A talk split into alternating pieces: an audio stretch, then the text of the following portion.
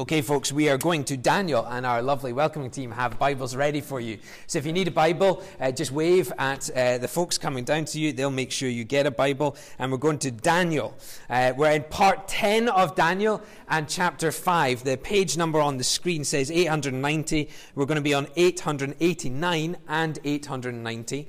Uh, so that's where you're going if we're handing out a Bible to you. If you don't own a Bible, we always say this if you don't own a Bible, please take the one you've just been given home. Read it, enjoy it. That's your gift from us.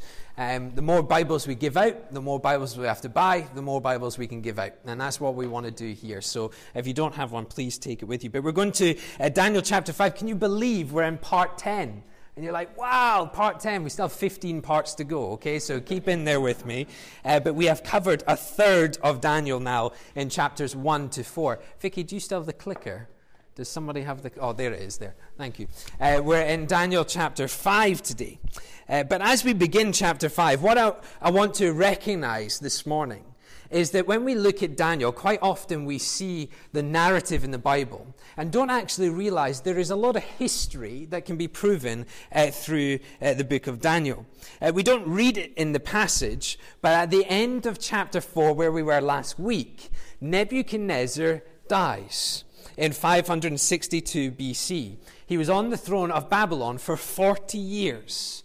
And as we go into chapter 5, uh, we'll get to King Belshazzar.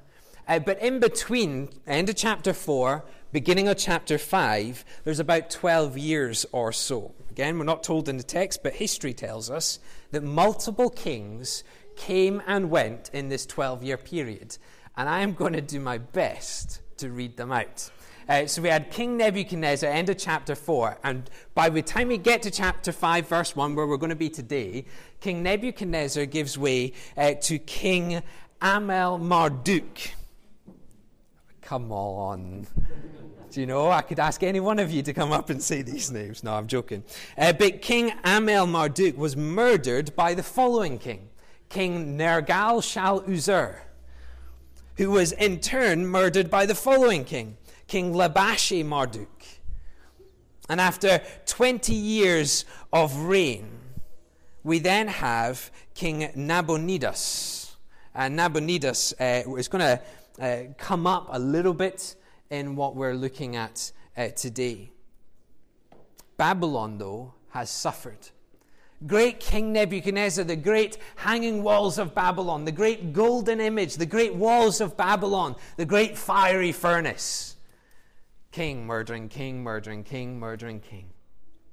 It seems, although there is still kings and a kingdom, certainly not as vast as it once was, or as powerful as it once was under Nebuchadnezzar. Uh, but to learn more this morning, we're going to just jump right in there and get stuck in. So we're going to go to Daniel chapter 5 and verse 1. This is what it says uh, King Belshazzar gave a great banquet for a thousand of his nobles and drank wine with them. We'll just pause there. King Belshazzar appears out of nowhere. The end of chapter 4 is King Nebuchadnezzar declaring allegiance to the Lord. And chapter 5, verse 1, here we go King Belshazzar. And now I say king, uh, but it's widely accepted amongst historians that Belshazzar was the son of Nabonidus. And Nabonidus was the king, but he was unpopular in that region, so made his son regent of the area. So he was king by de facto rule of his father. Now, why do I say all this? Because this is not made up. This is in the history books. This is not just coming from the Bible. This is the history of Babylon. And that is a wonderful thing to know that God's history is true, not just in His Word, but in human history. I find it very particularly interesting, though, that we enter the kingship of Belshazzar not in his inauguration or a great victory, instead in a vast, opulent, drunken party. Uh, just compare it for one second in your Bibles. Turn back a few pages to chapter 1 and verse 1 of Daniel. So, chapter 5, verse 1 big banquet, thousands of nobles drank wine with them chapter 1, verse 1 In the third year of the reign of Jehoiakim, king of Judah, Nebuchadnezzar, king of Babylon, came to Jerusalem and besieged it. So Nebuchadnezzar is this great warrior taking control of God's people of Israel and indoctrinating them into Babylon. Chapter 5, verse 1, let me read it again. King Belshazzar gave a great banquet for a thousand of his nobles and drank wine with them. Do you see the differences between the two kings in one line? How we are introduced to them tells us that the kingship of Belshazzar is not really up to scratch. Really, the only thing that can be said is that he's a spoiled child of a king who's decided flattery and popularity is far more important than the kingdom itself. Uh, we're going to learn in detail uh, next week that while this party is going on, the enemies of Belshazzar are sitting outside of the walls ready to come and murder him. So here he is having this great drunken party, the great King Belshazzar, totally unaware that in 24 hours he's going to lose everything. And what's Belshazzar doing? Drink and be merry, everyone, because I'm king. Probably be uh, wise for Belshazzar to know uh, Proverbs 16:18, wouldn't it? Pride goes before destruction, a haughty spirit before a fall. Uh, let's head to uh, verse 2. While Belshazzar was drinking his wine, he gave orders to bring in the gold and silver goblets that Nebuchadnezzar, his father, had taken from the temple in Jerusalem, so that the king and his nobles, his wives and his concubines, might drink from them. So they brought in the gold goblets that had been taken from the temple of God in Jerusalem, and the king and his nobles, his wives and his concubines drank from them. Well, it wasn't enough for Belshazzar to simply throw a banquet and get a great popularity. He had to do something that would get everyone's attention, something that would get him honor as the craziest guy of them all. So while still getting drunk, he orders the gold and the silver goblets to be pulled out and used to drink from. Again, showing us that this mighty warrior of Nebuchadnezzar had them, but he had them in storage. Focus, folks. It doesn't matter who's coming in the door. We're on God's word at the minute, okay? We're focusing on the fact that Belshazzar is using golden and silver goblets that Nebuchadnezzar won in a battle. Such was the kingship of Belshazzar that he didn't actually do anything of any significance. But the second thing that is interesting is that these are no ordinary goblets. These are the goblets from the temple of God in Jerusalem. They were holy items. Belshazzar knew exactly what he was doing. On one hand, he was showing that he can do whatever he likes. I'm the king. I'm popular. Come and see me. Come and drink with me. But on the other hand, he was entirely mocking God. What do you have against me, God? I can use what I like. They're mine. I'll drink from your holy items. Who cares what God has said in the past? It seems he's just entirely forgotten the history of Nebuchadnezzar just a few years later. Uh, Romans chapter 1, verse 28 on the screen says, Furthermore, just as they did not think it worthwhile to retain the knowledge of God, what had happened in, with Nebuchadnezzar, so God gave them over to a depraved mind so that they do what they not ought to be done. Do you see what happens here? Belshazzar, who cares about Nebuchadnezzar? Nebuchadnezzar, who? And so Belshazzar then just goes, Forget it, I'll do what I like. And he goes and gets these holy items and drinks from them. Uh, Galatians chapter 6, again on the screen, says, Do not be deceived. God cannot be mocked. A man reaps what he sows. Whoever sows to please their flesh, from their flesh will reap destruction. Whoever sows to please the Spirit, from the Spirit will reap eternal life. And it looks very clear that destruction is the outcome of Belshazzar's choices.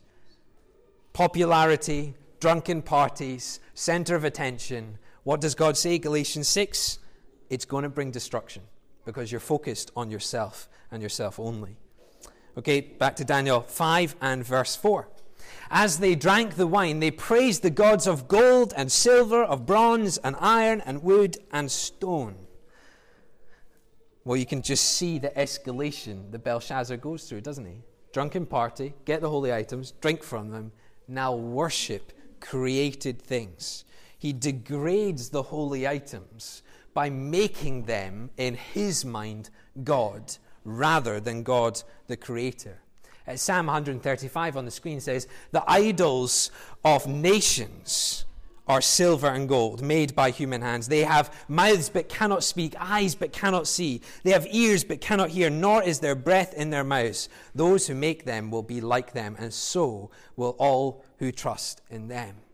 The clear lesson in Psalms what are you doing worshipping wood and gold and bronze and silver? They do nothing. They can't speak, they can't feel, they can't hear, they can't see. They are created items.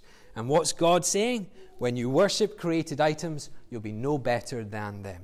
You're not going to be able to see. You're not going to see God's plan and God's blessing. You're not going to hear God. You're not going to know God. Why? Because you have degraded Him to the point of created things.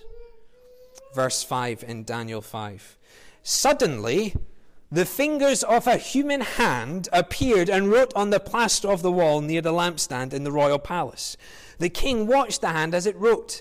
His face turned pale, and he was so frightened that his legs became weak and his knees were knocking. Well, that's a twist in the story, isn't it? Can you just imagine? Pop, there's a hand.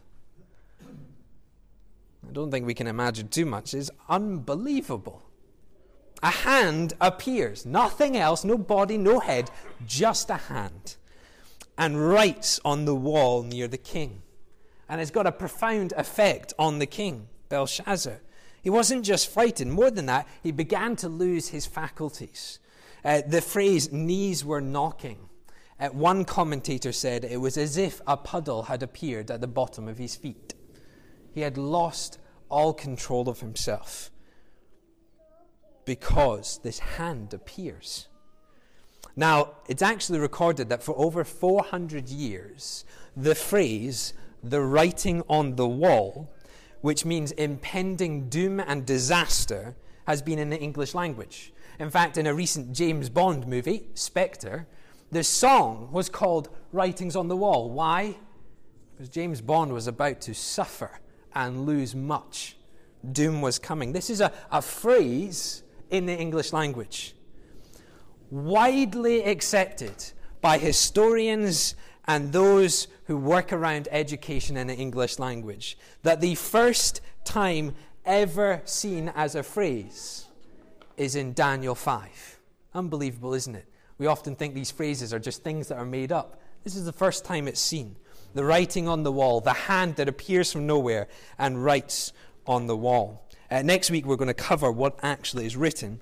Uh, but for now, just know that it means destruction for Belshazzar. Verse 7. Uh, the king summoned the enchanters, astrologers, and diviners. Then he said to these wise men of Babylon Whoever reads this writing and tells me what it means will be clothed in purple and have gold chain placed round his neck, and he will be made the third highest ruler in the kingdom. Uh, just like Nebuchadnezzar, Belshazzar wanted answers. Uh, so he went to the wise men of the world, the enchanters, the astrologers, the diviners, those that were deemed as wise in the world. Uh, some of these individuals had witnessed the Most High God in action at the fiery furnace and heard the dreams of Nebuchadnezzar. These are probably some of the similar or men and women or even their children.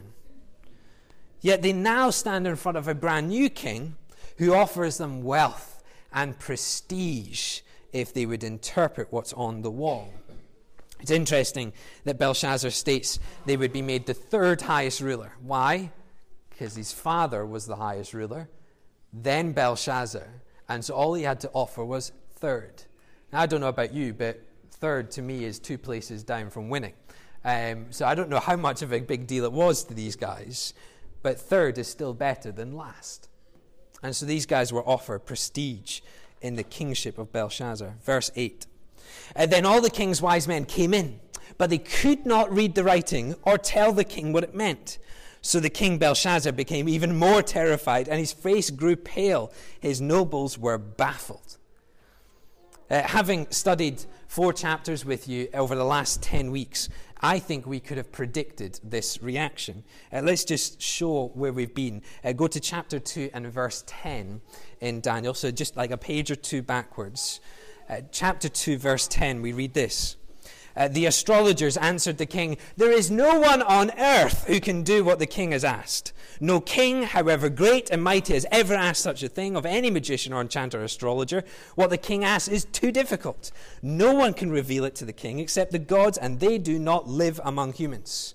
Now flick to chapter 4 and verse 7. Same magicians, same enchanters, same astrologers. Chapter 4, verse 7. When the magicians, enchanters, astrologers, and diviners came, I told them the dream, but they could not interpret it for me. It's predictable. Chapter 5. What does this mean? Tell me the words. And what do the wise men say? We don't have a clue. Uh, not incredibly wise men, are they? They had no idea what it even said. They didn't even know the words.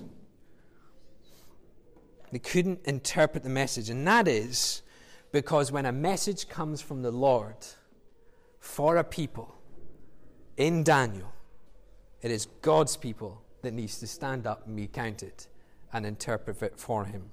But that leads us into verse 10. Uh, the queen, hearing the voices of the king and his nobles, came into the banquet hall. May the king live forever, she said. Don't be alarmed. Don't look so pale. There is a man in your kingdom who has the spirit of the holy gods in him. In the time of your father, he was found to have insight and intelligence and wisdom like that of the gods. Your father, King Nebuchadnezzar, appointed him chief of the magicians, enchanters, astrologers, and diviners. Uh, the, the identity of the queen is disputed here. Uh, some say it was the wife of Belteshazzar, or sorry, the wife of Belshazzar. Others say it was more likely his mother, and still others say it's the king's grandmother, which would have been Nebuchadnezzar's wife. Um, if you didn't follow that, nor did I. Uh, when the queen refers uh, to the father uh, in these verses, your father, uh, King Nebuchadnezzar, it's an often phrase used for grandfather or ancestor. So the, the queen is being very clear that this goes all the way back to Nebuchadnezzar, the great king, the great ancestor. He's the one you should pay attention to. Do you notice that she bravely responds to the hand and the writing on the wall? She's not terrified. She's not losing her faculties. She doesn't look ill. And her words, to want to put it in a, a simpler phrase to Belshazzar, is get a grip, man. Stop looking so ill and so bad. It's a hand, it's writing, for goodness sake. Get a grip. I think it's a grandmother, personally, uh, that the queen. As she describes, though, a man who can give the answer, look how she describes him a different type of spirit, a spirit of a holy God. Uh, the same language, just on the screen here, the same language is used in Genesis 41 when it says, So Pharaoh asked them, Can we find anyone like this man, one in whom the Spirit of God dwells within? Uh, the word in these both verses, in Daniel and in Genesis 41, uh, is the word ruah. Uh, and ruah can be translated as wind or spirit or Holy Spirit. And if we go to Genesis chapter 2, uh, again on the screen, it says, Then the Lord God formed a man from the dust of the ground and breathed into his nostrils the breath of life, Ruah, the breath of life. And the man became a living being. You see, man, when created, had Ruah breathed into him the breath of God. And so when the queen describes Daniel, she describes him with Ruah. The Spirit of God dwells within him. She's making it clear this is God's man. This is not your man. This is not kingdom man. This is not Belshazzar's man. This is not Nabonidus' man. This is God's man. He has Ruah, the Holy Spirit dwelling within him. Verse 12.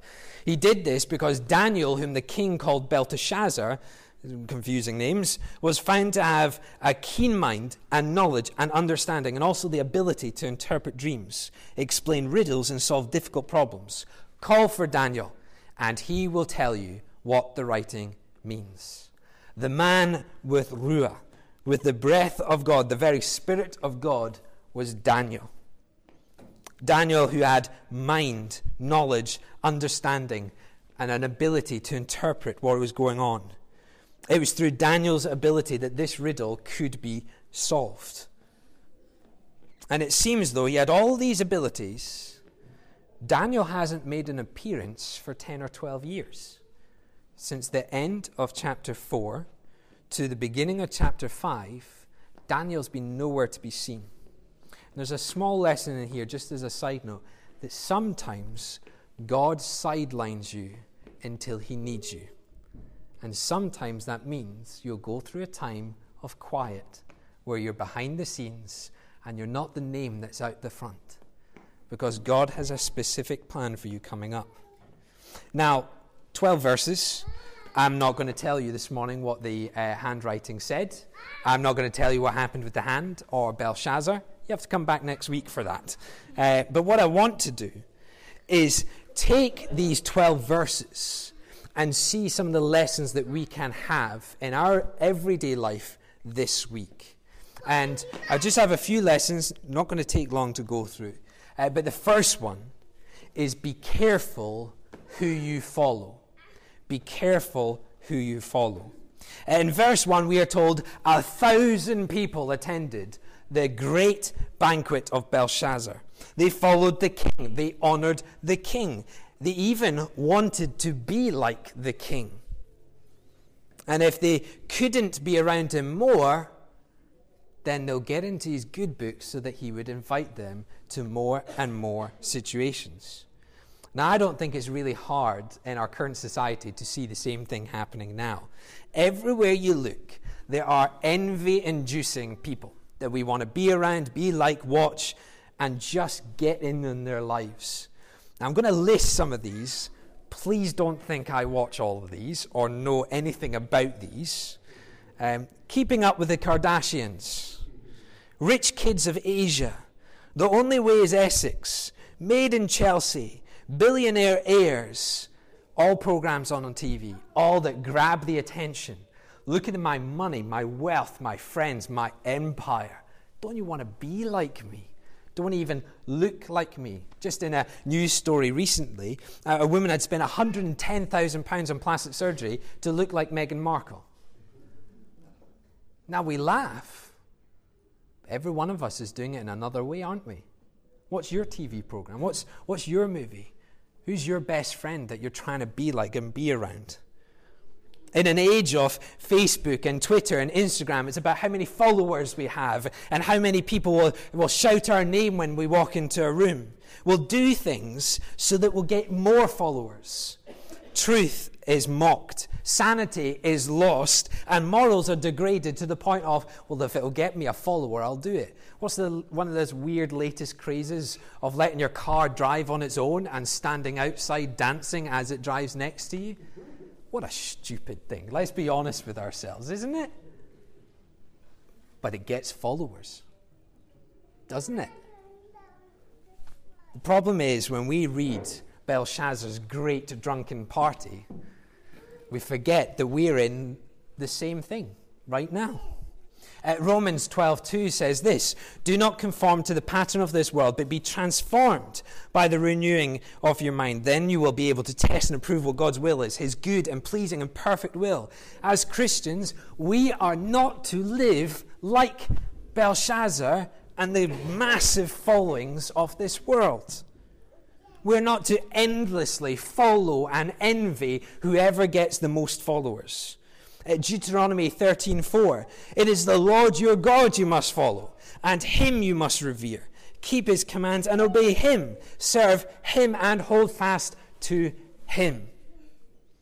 Who would you rather follow? Let's be honest with ourselves this morning. Who would you rather follow? Someone who has 5,000 fake Facebook friends. Let's be honest, they're not friends. Or someone who has millions of pounds through degrading themselves on a TV program, or the God that breathes air and creates humanity. That's exactly who we follow. What is the point in followers on Facebook when you're dead? Let's be real with each other this morning. Do you really think they're going to care about you a year later? Tell you who will God. I'm trying to be real this morning because when we see Belshazzar and his great drunken party, we don't see much of a problem with it, or we say, Rubbish King, he'll be gone in a day. But we are living his life. Our main focus here at LBC has to be to make the name of Jesus known, wholeheartedly and unashamedly. And I'll tell you right now, we are not going to be popular in Lincoln for that. We're not going to make headlines. And I tell you one thing, we're not going to have an empire. But we will see the name of Jesus honored and glorified. That is the task of us as Christians. Uh, Joshua 24:15 says this, "But if serving the Lord seems undesirable to you, then choose for yourself this day whom you will serve, whether the gods your ancestors served beyond the Euphrates or the gods of the Amorites in whose land you are living. But as for me and my household, we will serve the Lord." Uh, put in another way, if you are bored, annoyed, or antagonized that we will make Jesus known in this community, and that is our focus, then go and choose something else to serve. Because we're not going to change that message. Because as for me and this church, it's going to be Jesus all the way. Amen? That is what we're here for. So if you have any interest in followers, kingdom making, empire making, go somewhere else. Because we're not going to do that here. We are only interested in the name of Jesus. And I don't apologize for that this morning. Because that is what Jesus builds his church on his name. That is why we're here, because of him. Belshazzar is going to learn the hard way. Trust me on that next week. He is going to learn the hard way. I don't want us to learn the hard way. That was just point one. Point two know when God is sending you a message. Know when God is sending you a message. Have you ever been in a situation where it's clear that God is sending you a message and you have to decide whether you're going to listen or not? Uh, sometimes God is subtle and He directs the Spirit to just subtly touch your heart. Uh, sometimes God is subtle as a brick and He brings a sledgehammer to the situation in your life. I don't know if you've ever experienced that in your life. Uh, I distinctly remember a situation uh, about two years ago, and I had a very clear, distinct thing from God. And He was saying, It's time to give it all to me. And I remember just thinking, Yeah, I'm going to I'm going to choose to ignore that. And then God brought a sledgehammer to the situation. And that wall that I had built suddenly wasn't there, it was destroyed. Because when God sends a message, He sends a message. Yet in all of us, we can be like Belshazzar, desperate to find an answer, desperate to know what life is about and what God has for us, but frozen solid and filled with fear because we're going the wrong direction. Uh, A.W. Tozer uh, said this Most Christians don't hear God's voice because we've already decided we aren't going to do what He says. So Vicky said, maybe you could go out I guarantee you half this room just went, Yeah, not me. I'm too old. I'm too young. I don't have the money. Decided. Don't care what God says. I've decided. I'm not going. That's the truth. That's, that's what happened this morning. I guarantee it. Because I stood at the back and I thought, okay, so if I go for two weeks, kids are going to be left behind. Oh, maybe I take the kids. No, I'm not going to take the kids. That's far too much. And the traveling. Oh, I don't like planes. I'll just serve here. I did it. I know you all did it because we decide when God will get into our lives and not. So, the question we have this morning is God sending you a message like a hand on the wall? More than that, are you listening? Belshazzar's party and blasphemy was hit by a sledgehammer in the form of a handwriting on the wall. What is God going to have to hit you with before you listen? Psalm 46, verse 10 says, He says, Be still and know that I am God. I will be exalted among the nations, and I will be exalted in the earth. You cannot outrun God. You can't do it. Stop it. Because you can't do it, you're going to fail. It's just as simple as that. But God says, If you are still, I will show you who I am. And I will show you how I'll be exalted in heaven and on this earth and I will show you my great and mighty deeds. It is time that we start being still and know our salvation in Jesus is on rock solid ground. This is God's message this morning. Turn with me to Philippians chapter 2, So in your Bibles, you go into New Testament, so that's the latter third of your Bibles. And Philippians, if we were here in the Colossians series, uh, is very close to Colossians. It's a letter written by the Apostle Paul. If you're not quite sure where it is, make sure you can go to the contents page at the start of your Bible. You'll see the page number. Sorry, I don't have the page number. Someone might be able to shout out the page number when they get there. 1179. 1179, thank you. Let me just read Philippians 2 5. This, this is God's message today. Let it be a sledgehammer to our life. Philippians 2, verse 5. In your relationships with one another, have the same mindset as Christ Jesus, who, being in very nature God, did not consider equality with God something to be used to his own advantage. Rather, he made himself nothing by taking the very nature of a servant, being made in human likeness, and being found in the appearance as a man, he humbled himself by becoming obedient to death, even death on a cross. Therefore, God exalted him to the highest place, gave him the name that is above every name, and watch this, that at the name of Jesus every knee should bow, in heaven and on earth and under the earth, and every tongue acknowledge that Jesus Christ is Lord to the glory of God the Father. Do you notice nothing about me? Nothing about the church leadership? Nothing about Lincoln Baptist Church? Only Jesus. We have to get that priority sorted in our life. That God has sent us a clear message. Stop mucking about with people in this world and thinking they're all that important. I deal with kings like this. Look at who I am. I sent my son to die on a cross so that you could be life, life, uh, live life to the full. And I've raised him to the point where he will be exalted. And one day he will rule over all things. Do you not get the message? God is saying. That's point two. Final point three. Surround yourself with biblically wise people. I loved this picture when I saw it. Please don't read it from top down. Please read it from bottom up. Okay? The Bible, our local church, God's creation, books and commentaries, internet and Twitter. Uh, please see that society goes the other way. Instagram, Facebook, Twitter, that comes first. Look how small it is. Do you base your foundation on what you read on Facebook, on Twitter? You go to the internet? Do you know what the internet tells me about this verse in the Bible? Really? Try the other way around. God's word first. I love this picture. Are we not grateful for the queen in chapter 5?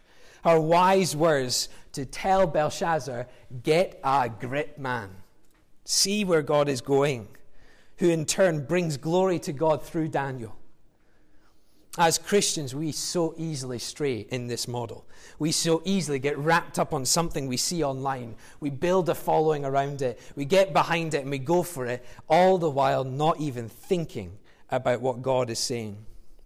And the truth is, we need wise people like the Queen in chapter 5 to remind us of who God is. Proverbs tells this on several levels. Proverbs 4:13 Take hold of instruction. Do not let go let, do not let go guard her for she is your life. For the uh, Proverbs 11:14 For the lack of guidance a nation falls but victory is won through many advisers. Proverbs 12:15 The way of the fool seems right to them but the wise listen to advice. Do you see that? Do you think you're right this morning? Guess what? Proverbs 12:15 You're a fool.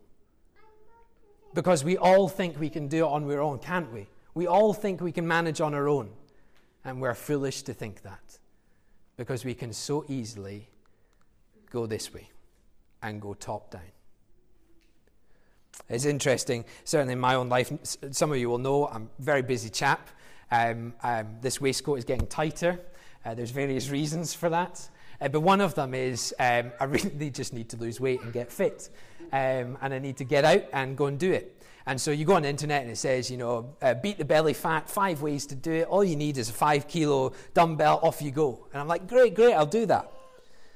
I'm sure I've read that article about 30 times now. Uh, nothing has yet happened.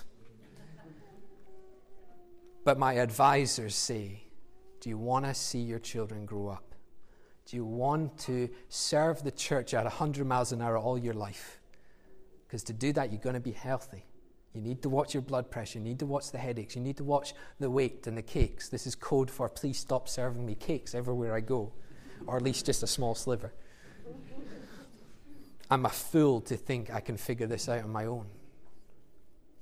Uh, let me be very clear this morning. I am not talking about those who seem wise, and I may be quite offensive at this point, who have grey hair and think their age gives them wisdom.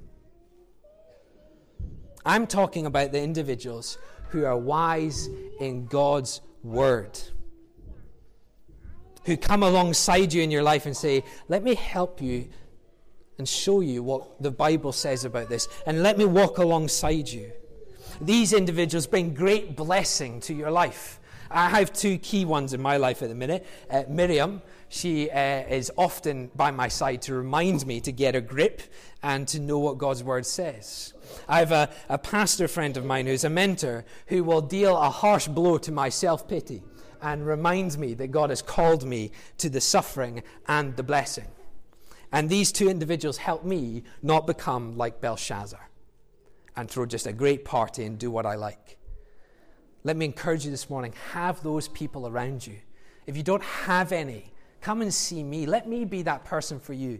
If I'm not right for you, come and see me and we'll get you someone that would be right for you because we want you around biblically strong people so that when you go out into this world and you declare what is important, you have people advising you and helping you.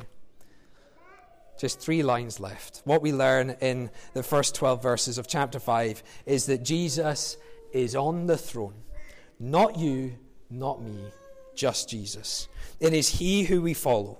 It is His name we lift high. It is Jesus we listen to and Jesus whom we serve. And as Tim Keller says, he says, You don't realize Jesus is all you need until Jesus is all you have don't get to that point where Jesus has to blow a sledgehammer through your life for you to realize that. As for me and this church, we will serve the Lord Jesus Christ. Let's pray.